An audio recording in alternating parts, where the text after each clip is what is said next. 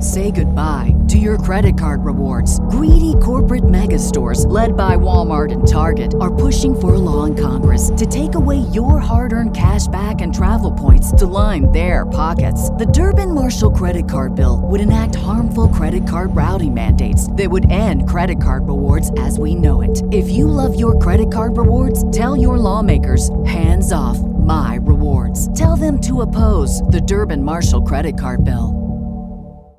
Introducing WonderSuite from Bluehost.com, the tool that makes WordPress wonderful for everyone.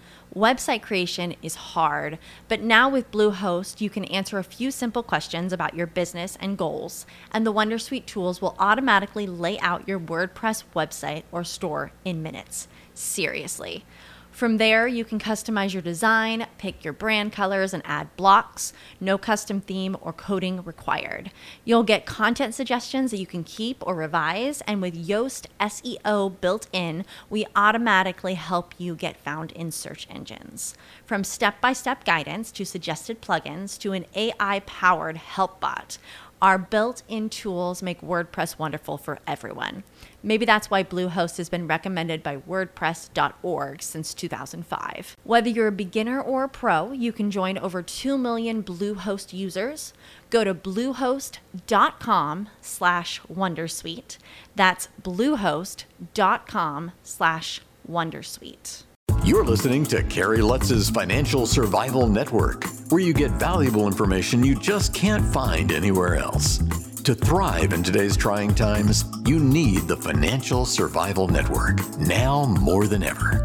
Go to financialsurvivalnetwork.com and get your free newsletter and gift. Financial Survival Network, now more than ever. And welcome. You are listening to watching the Financial Survival Network. Well, if you've made money in crypto and you managed to sell it before the latest sell-off and you're showing profits, then you got to figure out how much is Uncle Sam going to get? And are there strategies for crypto that can help you offset other income? And there's a whole world of crypto taxation. And Micah Fraim is with us now. Micah, CPA, you're really into crypto. And hey, what do we do here? How do we minimize our tax burden? Or in some cases, how do we use the losses from crypto? Can you just use it to offset other investment gains?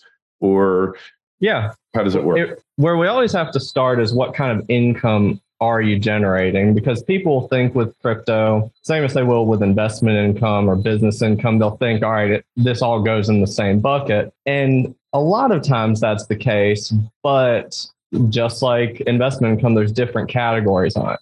So if you've got a bunch of staking income or airdrops, that's taxed one way. If you've got mining or node income, that's taxed another way.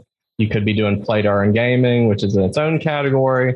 And then you've got trading income. So first thing we always ask when we're consulting with clients is, tell me on a very granular level, what are you involved in and how much money are you making in each bucket? And then from there, that's where we start to formulate the tax strategies. Okay. So for your average crypto investor, how does that work? Yeah. So for most people, as you get deeper and deeper down the rabbit hole, you start getting into liquidity pools, nodes, all this stuff that has a lot higher earning potential, that's also riskier and harder to implement.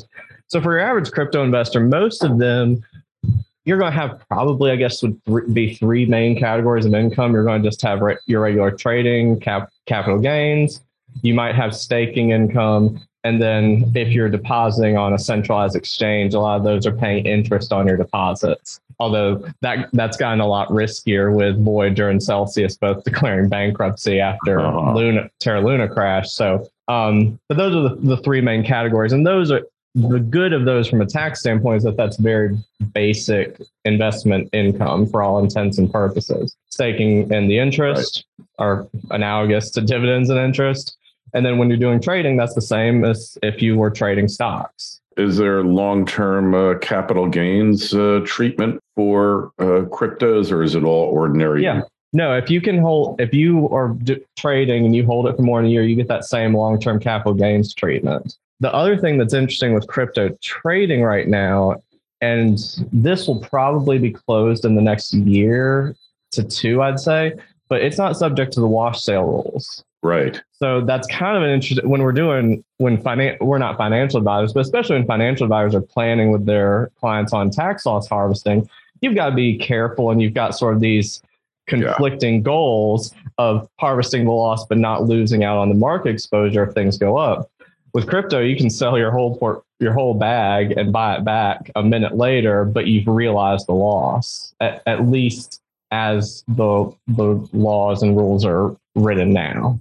All right. So wash sales are like you have a stock, you own shares in it, you've got a loss, you sell it, so you get the loss, but then there's a time limitation when you can hop back in that stock. And so what is that normally, the wash sale? You have to, it's 30 days. So you, I think it's either on the 30 or 31st day that you can buy the stock back and it not be disallowed under the wash sale rules.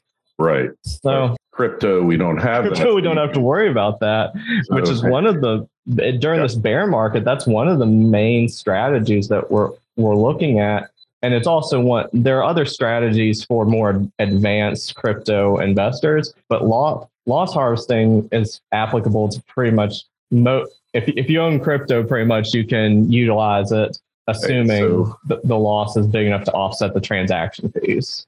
So if we look, if we set up a hedge, a spread in crypto, where we're buying crypto and selling it at the same time, all right, I can get losses without really getting any losses, sell off the losing position, reopen it virtually instantaneously, so I can generate unlimited numbers of losses with my crypto portfolio, can I? Depending on how you structure it, you at least don't have the wash sale limitations on it the way you would with traditional investing. So if I buy cryptos and I'm selling a future, okay, so I'm selling it short in the futures market, buying it long, I could actually do both.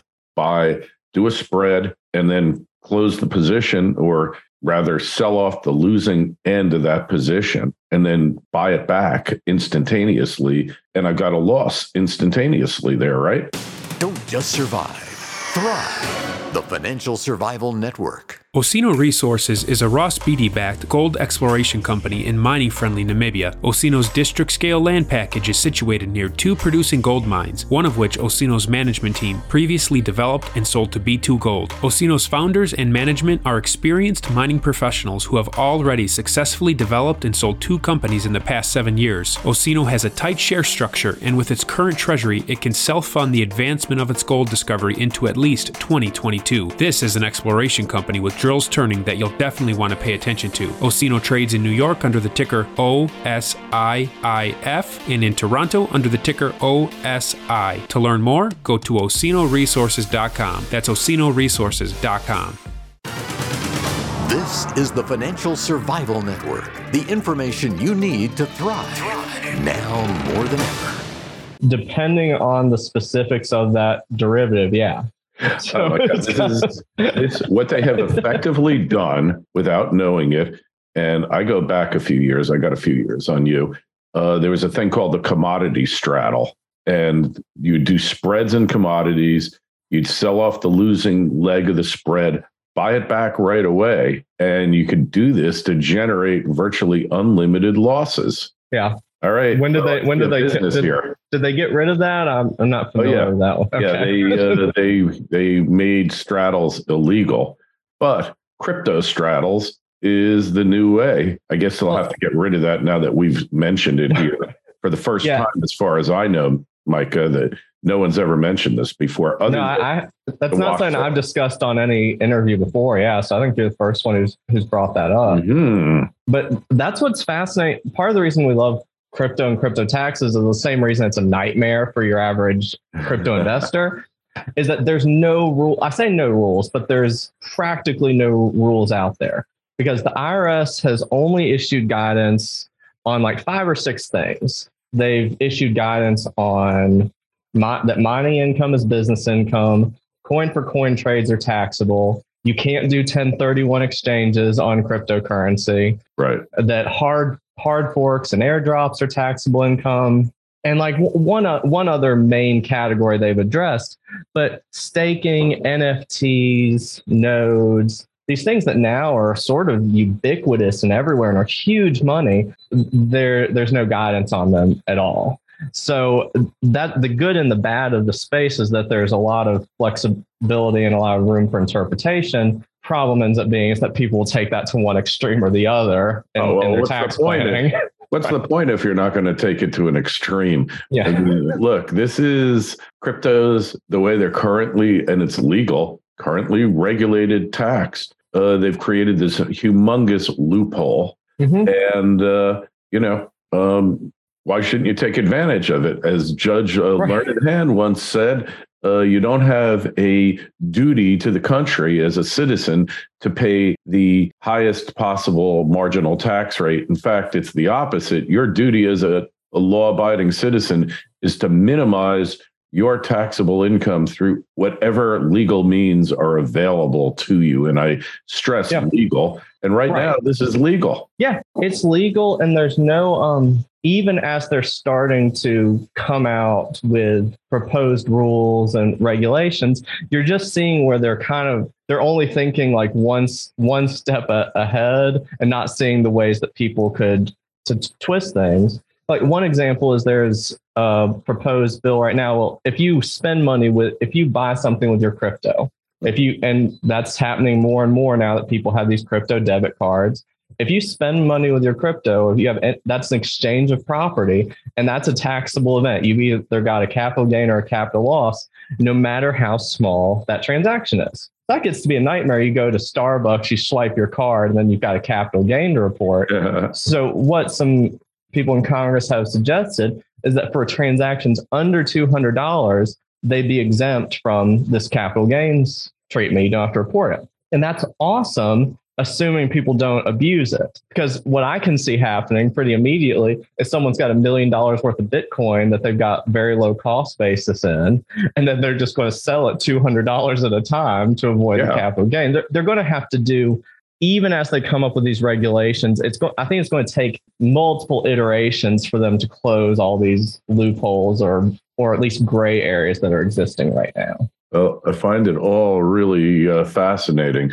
So how did you wind up getting into the crypto taxation space? Well, I bought some, like everybody else. In 2017, I bought a little bit of crypto during the ICO craze. The $3,000 I bought turned into $1,000 real quickly, and I just forgot about it. Then the market recovered. It was somewhere around $6,000 to $9,000. And I found a project that I really liked. It was the first time I understood the use case and the utility of a specific crypto project. So that was sort of what got me involved in it. Then I'd start looking at other areas just as an investor and a user, and very quickly realized that no one understands the tax side. Like if you Google crypto CPA or NFT CPA or tax attorney or anything, it's a short list. And even among those who market it, what we're finding is that a lot of them aren't crypto users, which it's hard to explain if you're not in crypto.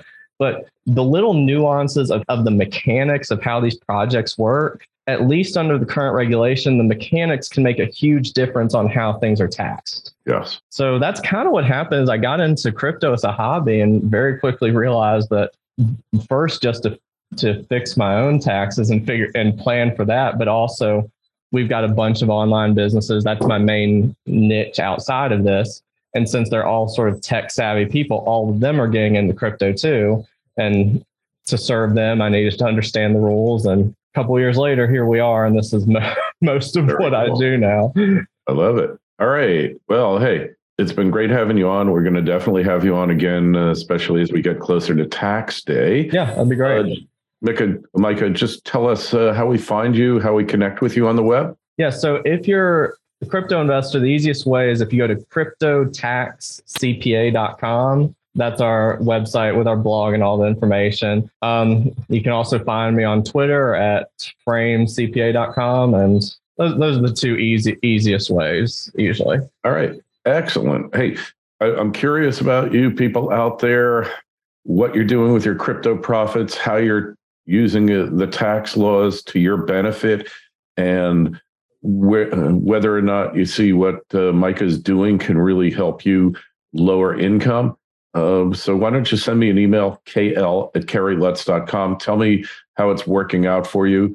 And if you got a question for Micah, shoot me an email as well, kl@kerrylutz.com, and we'll get you an answer. Micah, been a pleasure. Thanks for opening our eyes. Thanks for having me, man. Appreciate it.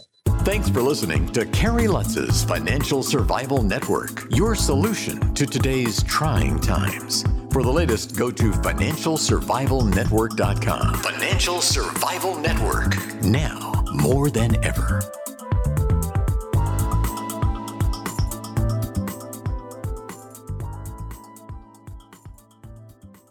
Say goodbye to your credit card rewards. Greedy corporate mega stores, led by Walmart and Target, are pushing for a law in Congress to take away your hard-earned cash back and travel points to line their pockets. The Durbin Marshall credit card bill would enact harmful credit card routing mandates that would end credit card rewards as we know it. If you love your credit card rewards, tell your lawmakers, hands off my rewards. Tell them to oppose the Durbin Marshall credit card bill. As humans, we're naturally driven by the search for better. But when it comes to hiring, the best way to search for a candidate isn't to search at all. Don't search, match with Indeed. When I was looking to hire someone, it was so slow and overwhelming. I wish I had used Indeed. If you need to hire, you need Indeed. Indeed is your matching and hiring platform, with over 350 million global monthly visitors according to Indeed data, and a matching engine that helps you find quality candidates fast. Ditch the busy work. Use Indeed for scheduling, screening, and messaging so you can connect with candidates faster. And Indeed doesn't just help you hire faster. 93% of employers agree Indeed delivers the highest quality matches compared to other job sites, according to a recent Indeed survey. And listeners of this show will get a $75 sponsored job credit to get your jobs more visibility at Indeed.com/podcast. That's Indeed.com/podcast. Terms and conditions apply.